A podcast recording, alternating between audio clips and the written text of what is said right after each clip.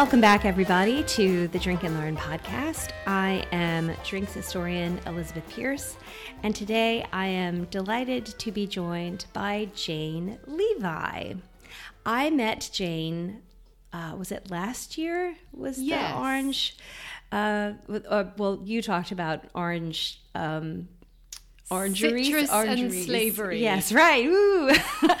We both spoke at a panel at the Historic New Orleans Collection. Um, I talked about lemonade, um, which was, I guess, happier.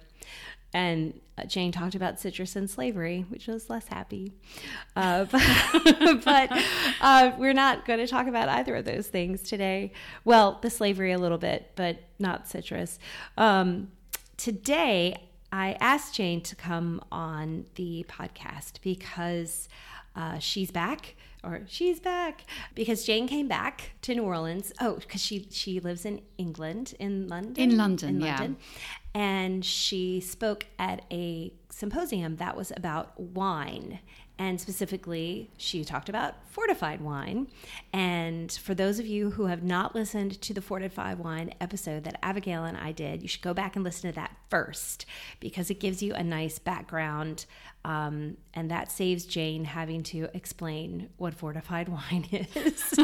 and we can just get into all the good stuff. So um, tell us just a little bit about you and um, why Amanda asked you to talk about fortified wine at this symposium. Okay, well, um, I am a mostly I'm a food historian. Um, I'm a writer. I teach sometimes at universities in London, and I specialize in the history of utopianism. So people um, having very specific ideas about how to live and how to have a better life.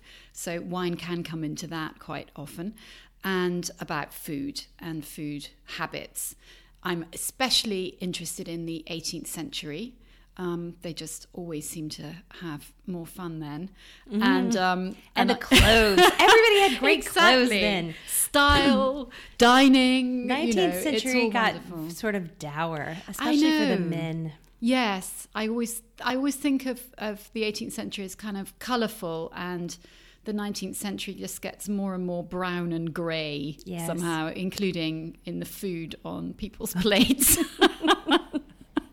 so 18th century is the one for me. And I, I do a lot of research at the moment um, on a project at King's College London with the Royal Archives. I sit in Windsor Castle and I read um, documents about food and supplies in the royal kitchens in the reign of George III. So, um, And that's so when when was he uh, reigning? Um, in the late, um, well, between about 1750 ish and the early 1800s. Okay. Although his, his dissolute son was the regent for certain parts of that because um, he was very unwell, possibly mad, and um, needed his son to take over. Oh, Okay, so that's the King George that um, Americans would have been very grumpy about. The absolutely yes, Yes. absolutely and um and he he was he was the king um yeah during the the revolution he's the one that lost america Right. um and um, I don't know if y'all are sad about that anymore. I feel like now. so much seems to be lost in the world right now i think we we can't go into that yeah.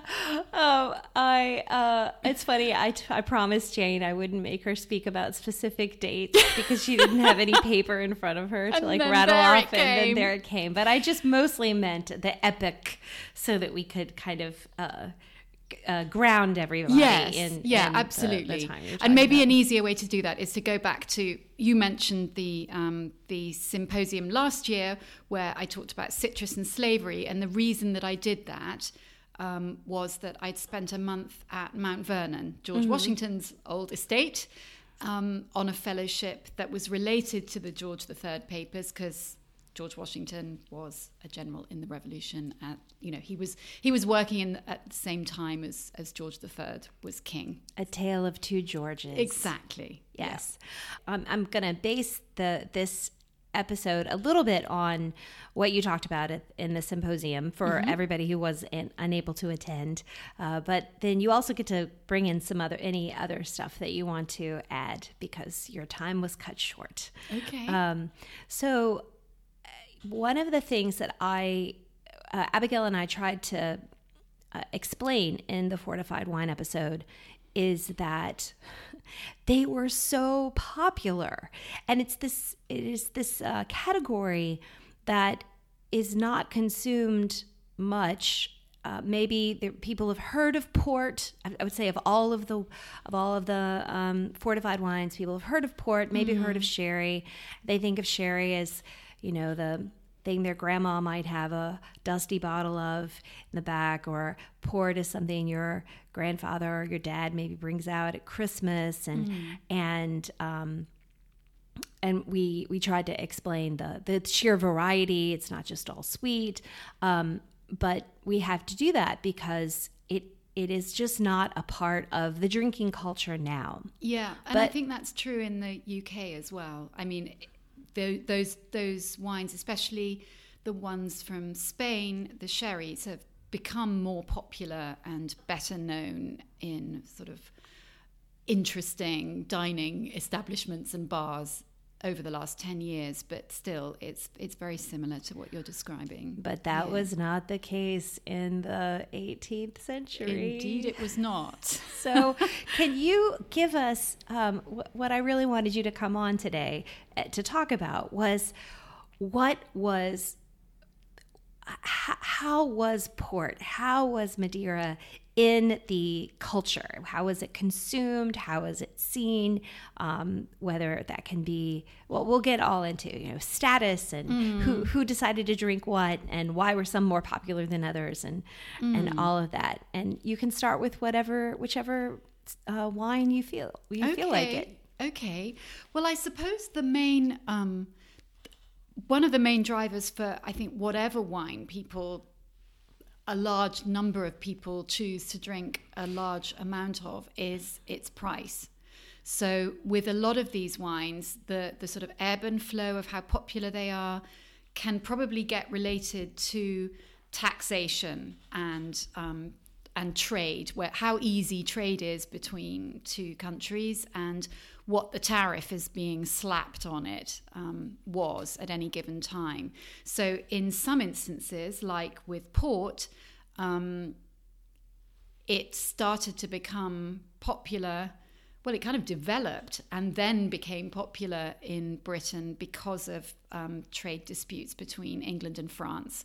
So there had been a long, long term relationship between England and France, which sometimes was good, sometimes wasn't. And, um, you know, it, when it was bad, there was always some kind of trade war or tariff or taxation that, that put people off importing French wines. But French wines were very had been very popular. Wine was very popular, and so um, the merchants went to Portugal to, and I guess probably to Spain, but they went to Portugal to find wine to replace what they couldn't get anymore, or they could only get at very high prices from France. And they found the wines of the Douro. They really liked them. Uh, so Douro is um, an area in Portugal. It's Yes, a river It's also. the river. It's the river that goes down to the coast, um, to Oporto, which is the the town that Port is named for, um, the capital. And um, yeah, so they found those those wines on the river, and um, started importing those. And then I'm sure you've told this. The story of fortified wine is adding some brandy or other spirit to the wine in order to help it keep for longer, to survive the journey by sea wherever it's going. And um, and port was was born from that. And it turned out that people actually liked the wine even better when it had been fortified for its journey. Um, and and the style was born. Do did did you encounter any um, indication of why they picked those wines? Was it about the a taste that could be comparable to what they were missing from France that, then they decided to fortify or was it sheerly it's handy and it's cheap. Yeah, that's a really good question. I don't actually know. Um, all I've all I've read really is that um, they're quite sort of fruity and Mm-hmm. and full and very dark red. So um, you if you're reading I don't know sort of old books or pl- seeing plays um, from that era, then when people refer to blackstrap, they're talking about those wines. So they were Oh. very dark red, and um, you know I think some people just like them. Maybe Right. they were strong. I Yes. Um, But I'm not sure how they compared to the French wines of the time. I would imagine they were a bit different. But right. Well, not only because they didn't have the French wines didn't have the the brandy added, but yeah, Hmm. I, I'm I'm that just occurred to me of why why Portugal and why the Douro. yeah, Um, but I I bet it started with um, we like them or we get along with them, no tariffs. yeah, Maybe it was cheaper even than Spain. Yeah, maybe. And I suppose you know the the the thing about um, about port is that they. I mean, the way that the process works now is that they they will add the alcohol quite early in the process, so there's a lot of residual sugar still in the wine. Um, and perhaps those Portuguese wines were like that then, so they were sweeter Already. um, and people like you know had a taste for sweet things then as now Sure. So when you say it became popular, can you give us, uh, can you kind of paint a picture of how port was in um, the English, at the English table or English um, parlor and who, who was drinking it? yeah that's a good question i mean because of the my focus has been on these papers in a royal archive and working at mount vernon um, i know an awful lot more about the sort of middle and upper classes than i do about the general population. That's just the direction that i've been going in for the last couple of years. So i'm not sure exactly what everyone was drinking in taverns. Um, probably a lot more beer than than anything else but wine certainly was was available. And when you look at the slightly more middle class or elite dining then gallons of wine and gallons of fortified wine seem to have been the order of the day. So um, there is a an annual dinner in the city of London, which has been going on for the last 800 years or so, ever since there's been a Lord Mayor of London. And um, the Lord Mayor changes every year, and he has a big ceremony, a parade, and a dinner at the Guildhall. And there are quite good records for, for a lot of those dinners. And I was looking at them from the um, sort of early 1700s through to the mid 1800s and the quantities of wine are just staggering so there are hundreds of people at these dinners you know maybe 5 to 700 people in this massive hall. So it's a it's a big crowd. Um, but you know they have all these committee mi- meeting notes and they decided in about you know 1720 something to order they should order about one and a half thousand bottles of wine um, of various kinds um, along with gal- a gallon each of rum arak and uh, brandy. Um, and um, yeah so and about half of those bottles were fortified wine. And about half of that half was probably port and the other part madeira and a little bit of sherry. So they really were um, allowing a couple of bottles each really Wow. i would Yeah. say um, you know one of fortified and one of claret or whatever That's, that's a New Orleans some- party. yeah, absolutely, absolutely. Um, so yes, a lot, much, much drinking to the extent that, um, yeah, they they it would often descend into some chaos, and they um, in w- along with this order for one and a half plus thousand bottles of wine. There were also some new instructions for the yeoman of the cellar about how to manage getting this wine safely out of the cellar and to the tables and not diverted out the back door with the waiting staff who were desperate to get their hands on it. So you showed a, a picture of, uh, or it was a painting or a lithograph? Yeah, of, a print of the of of of, one of the this one of the dinners. Um, can you describe what's happening in in one of? Oh, so it's a it's so imagine that there's a print of a dinner of 500 people. So you know, it's very chaotic. It's very full. Yes. But the artist uh, did make it a point to depict uh, some things that are happening and in the foreground. So Yes. presumably you can see It's them. like the the the the staff are actually right in the foreground of the painting. So you've got you've got this sort of perspective on this huge hall, very high vaulted hall, just filled with long tables with white tablecloths, filled with people sitting up either side of all these tables, you know, with a bottle every other place and, you know, all the plates laid out.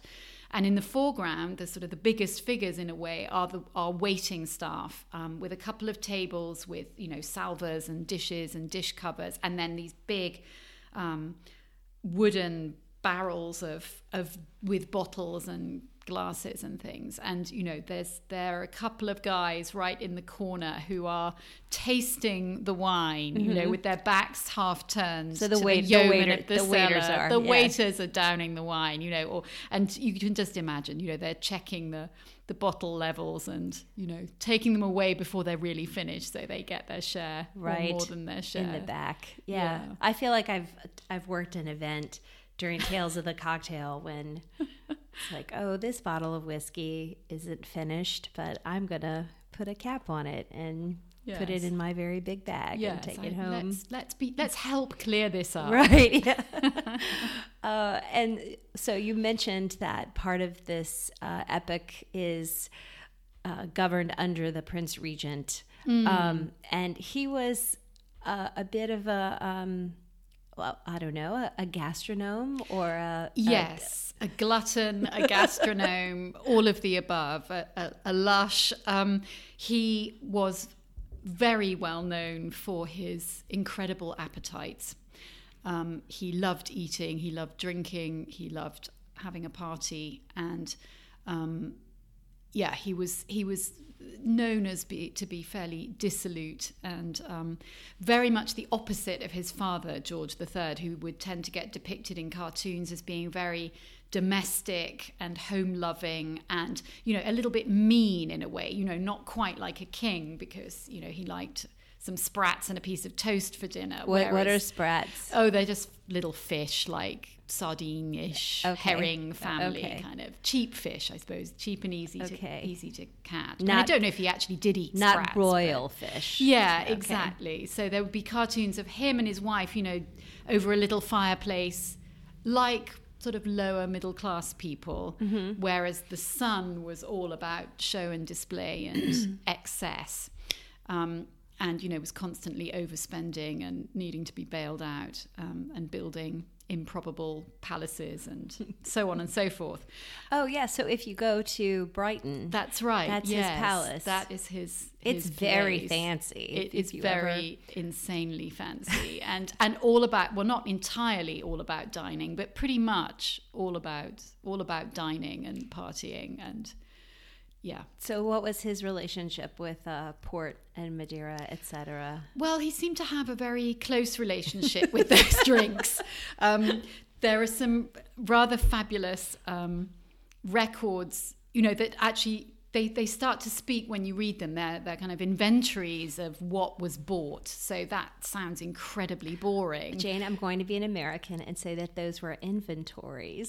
okay, that's fine. sure everybody can follow along. Okay, go ahead. Go ahead. yeah, so account books. Okay, let's great, say, yeah. that that list what was purchased every month and what was coming into the kitchen and what was going to which which part of the the palace, and so and they list all of the basics and then all of the most expensive things. And these lists of how much Madeira, port, sherry, and so on come into the the kitchen in a month. You know, between April and May, I think was the one that I I had on one of my slides, but I could have picked any month really, um, and just hundreds and hundreds of bottles of port and Madeira and sherry were coming in and being used in cooking um, and and being consumed by by the household, which of course always included lots and lots of hangers on. Um, and lots of people who would um, invite themselves or who would just be there as the entourage or friends of the family, but still, just a lot, a lot. Um, so the consumption of port and Madeira, I, I guess we kind of look at it now as a special thing. It's it tends to be or a sort of after dinner drink, or... right? It, it, it is it is not this all day. Um, it's certainly we don't think about having it with with our meal, Hmm. um, but but also it is um, it's not an everyday No. kind of wine, and um, it it seems that the the attitude towards something that we today see as a uh, a beverage that's reserved for particular times or per- times in the meal or particular times in the season is just ubiquitous. And it's it's so it isn't necessarily like a fancy no, um drink. It just is. It just is one of the obvious drinks. Yes, I think that's right. And um, actually, George Washington gives us quite a good example of that. He was known to be particularly fond of Madeira. In fact, you know, that whole group seem to have been particularly fond of Madeira. And that partly goes back to the taxation thing that I mentioned earlier. So, um, imports of Madeira into the United States were, it was much cheaper. Um, the tariff was much lower from between Madeira and America than it was between Madeira and England. Um, but also, people had developed a huge taste for it. And when George Washington was ordering new decanters for his dining table, um, he was ordering double decanters, by the way, just to make sure they didn't have to be refilled too frequently during the meal. And he specifically said, you know, he needed half of them to be for Madeira and half for other wines because that was what people were drinking during the meal, so throughout the meal. Um, and he always apparently had three glasses of Madeira after dinner as well, but it was being drunk through the meal as also. how big was a glass Well, that's a good question. The glasses were smaller than our very large wine glasses of today. But then, you know, when someone says three glasses, I'm never sure. you is it only three like- is it only three really george exactly, exactly. And given that um, meal times were very different then, so dinner dinner was happening at three three in the afternoon, 3 or four in the afternoon. So you know, um, the three glasses after dinner were happening at you know in the early evening, and then Right. who knows what was happening for the rest of the night.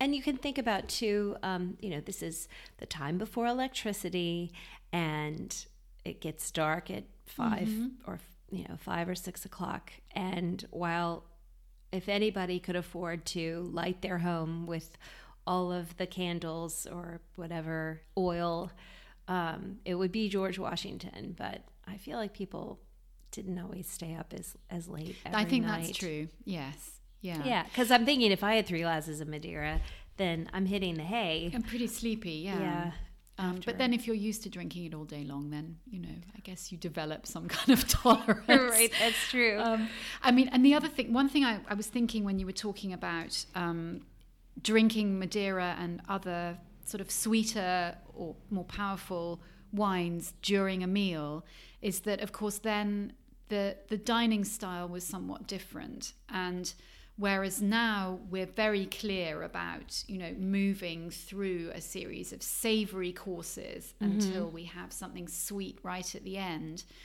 Um, previously we used to mix things up much more. Right. So you would have a lot of the dishes for the dinner on the table at the same time, and some of them there would be sweet and savory available. You would choose what you wanted, and there would be sweet and savory available at every stage of the meal. Um, so I think that probably would change how you would feel about pairing your wine with, with what you're eating because you would have a mixture of different different flavors and different um, yeah different palates going on much earlier in the meal. There's a show. Um, I can't remember now if it's if I'm sorry. I, I'll try to put this in the show notes when I figure out the answer. That's it's either on Netflix or Amazon or something. But it's three Irish chefs who travel to um, various Irish castles, and at each castle they f- they find a menu for a meal that was served there in the 17th and 18th century. And uh, or 18th and 19th, I don't remember exactly. Like it's been a while since I've watched this, but one chef is in charge of the preparation of the the dinner. One chef is in charge of uh, acquiring the ingredients, some of which have to be like caught, like a fish, or hunted, or you know, Yeah. or killed, or something. And then the other chef uh, meets with the either the owners or the um, curators or whoever still has the the place um, to learn about the history of the house. Um, but what comes out of a lot, what's interesting about a lot of these meals is that you really do get to see the variety of dishes that all land on a table at the same time. Yes. And um, also that not everybody you aren't you weren't expected to necessarily take uh, take something from every dish. No.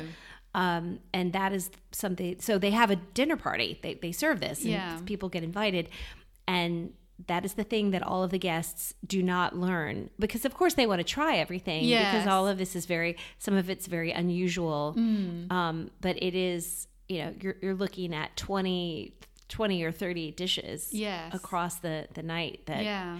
you're just too full. Yes. Well, and I think and there are there are accounts of dinners from from that period where you might get stuck on the you know way on the other side of the table at a diagonal from the thing you like eating most of all and there's just no chance of getting it you know you might be able to get um, a, a- a waiting a waiter or someone to get you some but you might just be stuck with the plate of peas or whatever it is that's in front of you or the neat's tongues or whatever it is and and that's that's pretty much your lot at a dinner, if you if they're ser- they're served so like the, the Lord's Mayor dinner, for example. Mm-hmm. Um, so they've ordered port and Madeira and sherry and uh, you mentioned other there's sack and yes which other, is sort of related to sherry uh, so you have all these things.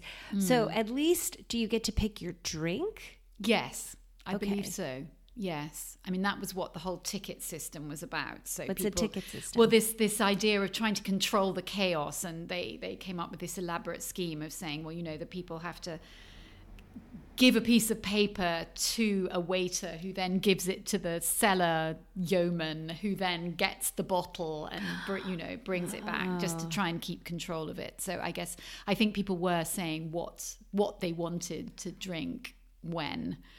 Um, That also sounds like a scheme for um, waiters to uh, find other tickets Oh, or reu- reuse tickets. Yeah, it just Yeah. you could. Yes, I, I I didn't find anything that recorded the great success of this system, but they were trying. They were trying. So you started to talk about America with George Washington. Um, what uh, what else have you did you find about it? Was Madeira port fortified wine consumption? Uh, was was there anything that was different about it in the in the U.S. than in England? Well, or I think there was more Madeira here. Yeah, after the, you know from that from that um, revolutionary period onwards um, until until certainly the the Civil War. Um, there's a really great collection of old menus at the University of Houston Library. They're online. You can go and have a look. It's kind of fun. Um, and there was a, a restaurant in Baltimore where they've got this huge wine list, and at least a third of it is different Madeiras. And I, you know, I've never seen a wine list with so much Madeira on it. You know, as much as, if not more, Madeiras to choose from than red or white wines. Well, I know when the Louisiana Purchase was signed that, and I can't remember if I said this in the last episode, so if I did, sorry. Um, the Americans drank Madeira. Yeah. And the French drank champagne, of course, mm-hmm. and the Spaniards drank Malaga, which is Which another, is another a fortified, wine. Yeah. Yeah, so two of the three. Yes. Yeah, it makes sense. I, I can believe that. And you know, if you look at if you look at old old cookbooks, you know, it's not always a case of, of just drinking glasses of Madeira or port or sherry. They, these these drinks are very important ingredients in a lot of other dishes for dinners. So they would enrich a soup, or you know, as we do now, you be used to soak soak sponge cakes in desserts or um, that sort of thing, making sauces. Um, and, and that seems to be like that's what lasts. Mm, um, yes, uh, that and then the consumption. It, it and I know the 19th century isn't your jam, but uh, do you have any? Uh, can you speculate about why you think all of these fell out of favor or got shifted to a post dinner mm. um, uh, yeah. presence? Well, that's a that's an interesting question. I mean, I wonder. It feels as though what we do now more is is pair a wine with with the thing it's been used to cook, mm-hmm. um, and that we're using a sweeter, stronger wine to go with a the sweeter elements of the meal. So I guess during the 19th century, we kind of developed the dining style that we use now, which is individual courses coming one at a time. Right. Um, rather than this, you know, slightly freer expression of all the dishes on the table in two courses, but they're not courses as we think of them now right. because they're both more mixed. Um, so, so maybe we, you know, as we started narrowing down what a course was, you would narrow down what goes with that in terms of drinks and glasses and all the rest of it. Um, and I perhaps, you know, I'm not an economic historian or a wine historian, so I can only speculate that, you know, trade in other wines got freer, cheaper. Right. Um, maybe all that temperance that you mentioned or perhaps it was before we came on on recording but um, talking about temperance when you start drinking again after you've been a bit more temperate then maybe you go for the slightly less fortified wines you go for something less alcoholic i don't know yeah i was thinking too um, one thing I wanted to ask you when, and you mentioned that you are less uh, familiar with the drinking habits of the working class or the certainly the poor. Certainly when it um, comes to, to wine, but I think it was less. But I, uh, one thing that I do wonder, um, and maybe somebody out there, you know, you, if you know the answer to this, you can tell me where to find it. Um, I know that tea begins as a thing that's very expensive. Yes and then over time it becomes available mm. to the working class or the lower classes and it's available because um, well because the acquisition of tea becomes cheaper because yes, the, exactly. Because now they have tea plantations in India and mm. and empire yay mm. uh, but also um, there are great grades of tea and so you can buy the cheaper stuff yes. or you can you know use it again and um, I, yesterday I was kind of I was wondering about um, the consumption of port and Madeira among the working or lower class, but it doesn't seem in the very little that I've read about um, uh, British drinking history that that isn't a thing that I mean it's the gin yeah. right it's the yes. gin in the 18th century yes. so spirits were much cheaper so I do think it's a price a price yeah. thing so um, wine was more expensive and remained more expensive. And probably, you know, the ports and Madeiras, as they are now, you know, a bottle of those is, is more expensive than a, a, a normal bottle of wine. Right. Um, so, because the production is smaller, um, you know, there's less of it. Um, it's potentially a little bit more work to produce it. For whatever reason, it's more expensive. And I think it was more expensive then too. So it was a somewhat yes. drink. Because you um, could make gin, as we all learned during Prohibition, mm. you know, in your bathtub, and I yeah. know that that's what they were. Yeah, absolutely. Um, but it also it's interesting you mentioned tea. I, I did some some work a few years ago on on meal times and and snacks and things, and found myself reading quite a bit about beer consumption and then tea consumption. Mm-hmm. And, you know, everybody used to drink a lot. Of, they, they didn't drink much water, they drank small beer instead, Right. which is very low alcohol. Mm-hmm. Um, so it's not like drinking. You know, a craft beer all day long. Right. much, much lighter than that. Um, and certainly that was what the poor drank. And um, I found this hilarious uh, diatribe by the the Countess of Bedford in the 1720s, who was just appalled to find that her labourers had started drinking tea instead of beer. it's like, what on earth do they think they're doing? It's an affectation, and you know, it's it's not good for them.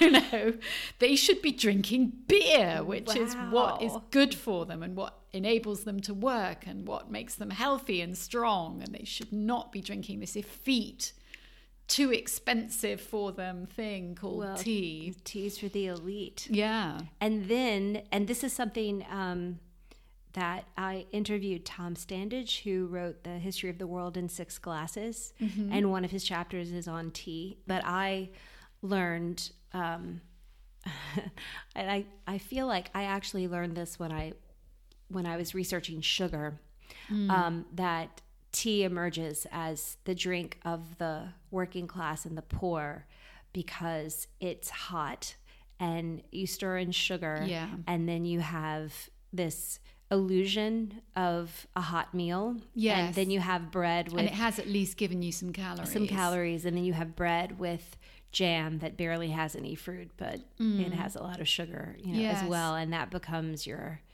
your tea Yes. which we would then call dinner or you're or you're having it at the factory Yes. because it's something that you can bring with can you, and then they or then they serve tea yeah, yeah. so no, that's absolutely right. And you know, and it's just it's always unbelievable really when you're when you're researching any specific aspect of food, which is what I really do more than wine um, or drinks.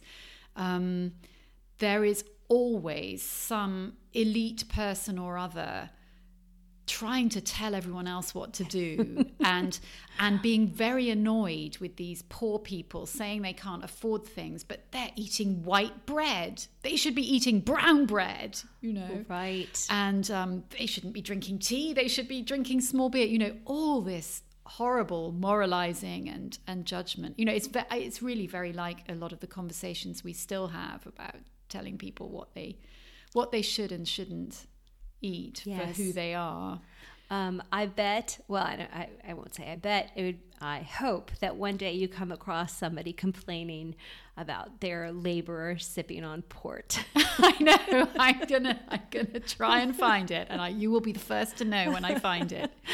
uh, I think I'd like you to uh, let's end with um, George Washington's uh, grump, grumpiness about his Madeira shipment. Oh yes, yes. He was very he he could write a, f- a fairly acerbic letter at times, and um, he he was importing a lot of Madeira from the island of Madeira. Like, what's a lot? Well, um, it was delivered in pipes, and a pipe of Madeira is about 560 bottles worth. Yeah. Okay. So a pipe is pretty substantial, um, and he generally ordered two pipes at a time. So over a thousand bottles worth in these massive casks, and um, and he wrote a letter to one of his agents. Um, he'd got he'd got this shipment of Madeira from um, Searle and Co. in Madeira, and he was just livid because instead of it being landed close to his home on the Potomac. Um, it had been landed in Maryland and 60 miles away.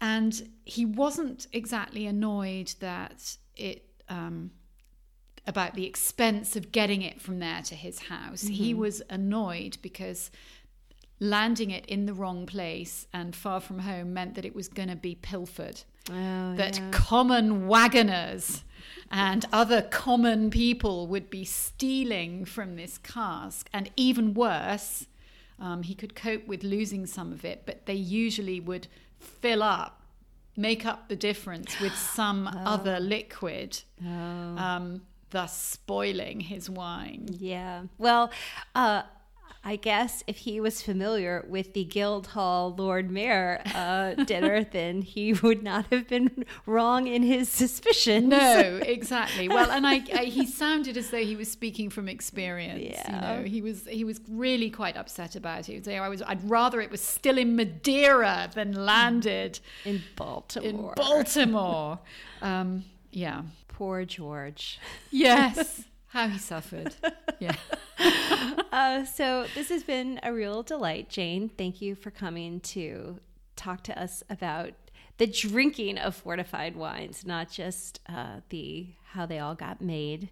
Um, Well, thank you. It was really lovely of you to invite me. Sure. It's been and, fun. And if people want to um, uh, learn more about what you do or what you're working on, how can they find you? Or do you want people to find you sometimes? I don't mind being found. I love being found. I get invited to places like this if I get found. Um, Sure. So I have a website which I don't update as often as I should, but I Mm-hmm. am still alive and it's still there. Um, JaneLevi.com. So easy to find. Good. Well, uh, enjoy the rest of your time in New Orleans. And if you all enjoyed the podcast, then it would be wonderful if you shared with anyone that you know that you think would enjoy it. Um, word of mouth really is the best way for people to find out about podcasts. And if you have not already subscribed or if you have not already joined the Drink and Learn Revelers page on Facebook, you should, because then I will be posting. Um, perhaps Jane can share a picture that Prince Regent. Um, uh, Oh, the voluptuary under the horrors of a Yeah. digestion. Is that the one you mean? A picture of old Prinny and um, and also the banquet. That would be Yes, nice sure. to, to be able Yes, to I will. post. And um, if you if you enjoy the podcast, it's great if you rate and review it, subscribe, all those things that I ask you to do at the end of every episode. If you want to ask questions or follow me, it's at Drink and Learn across all the social medias. And uh, until next time, cheers, y'all.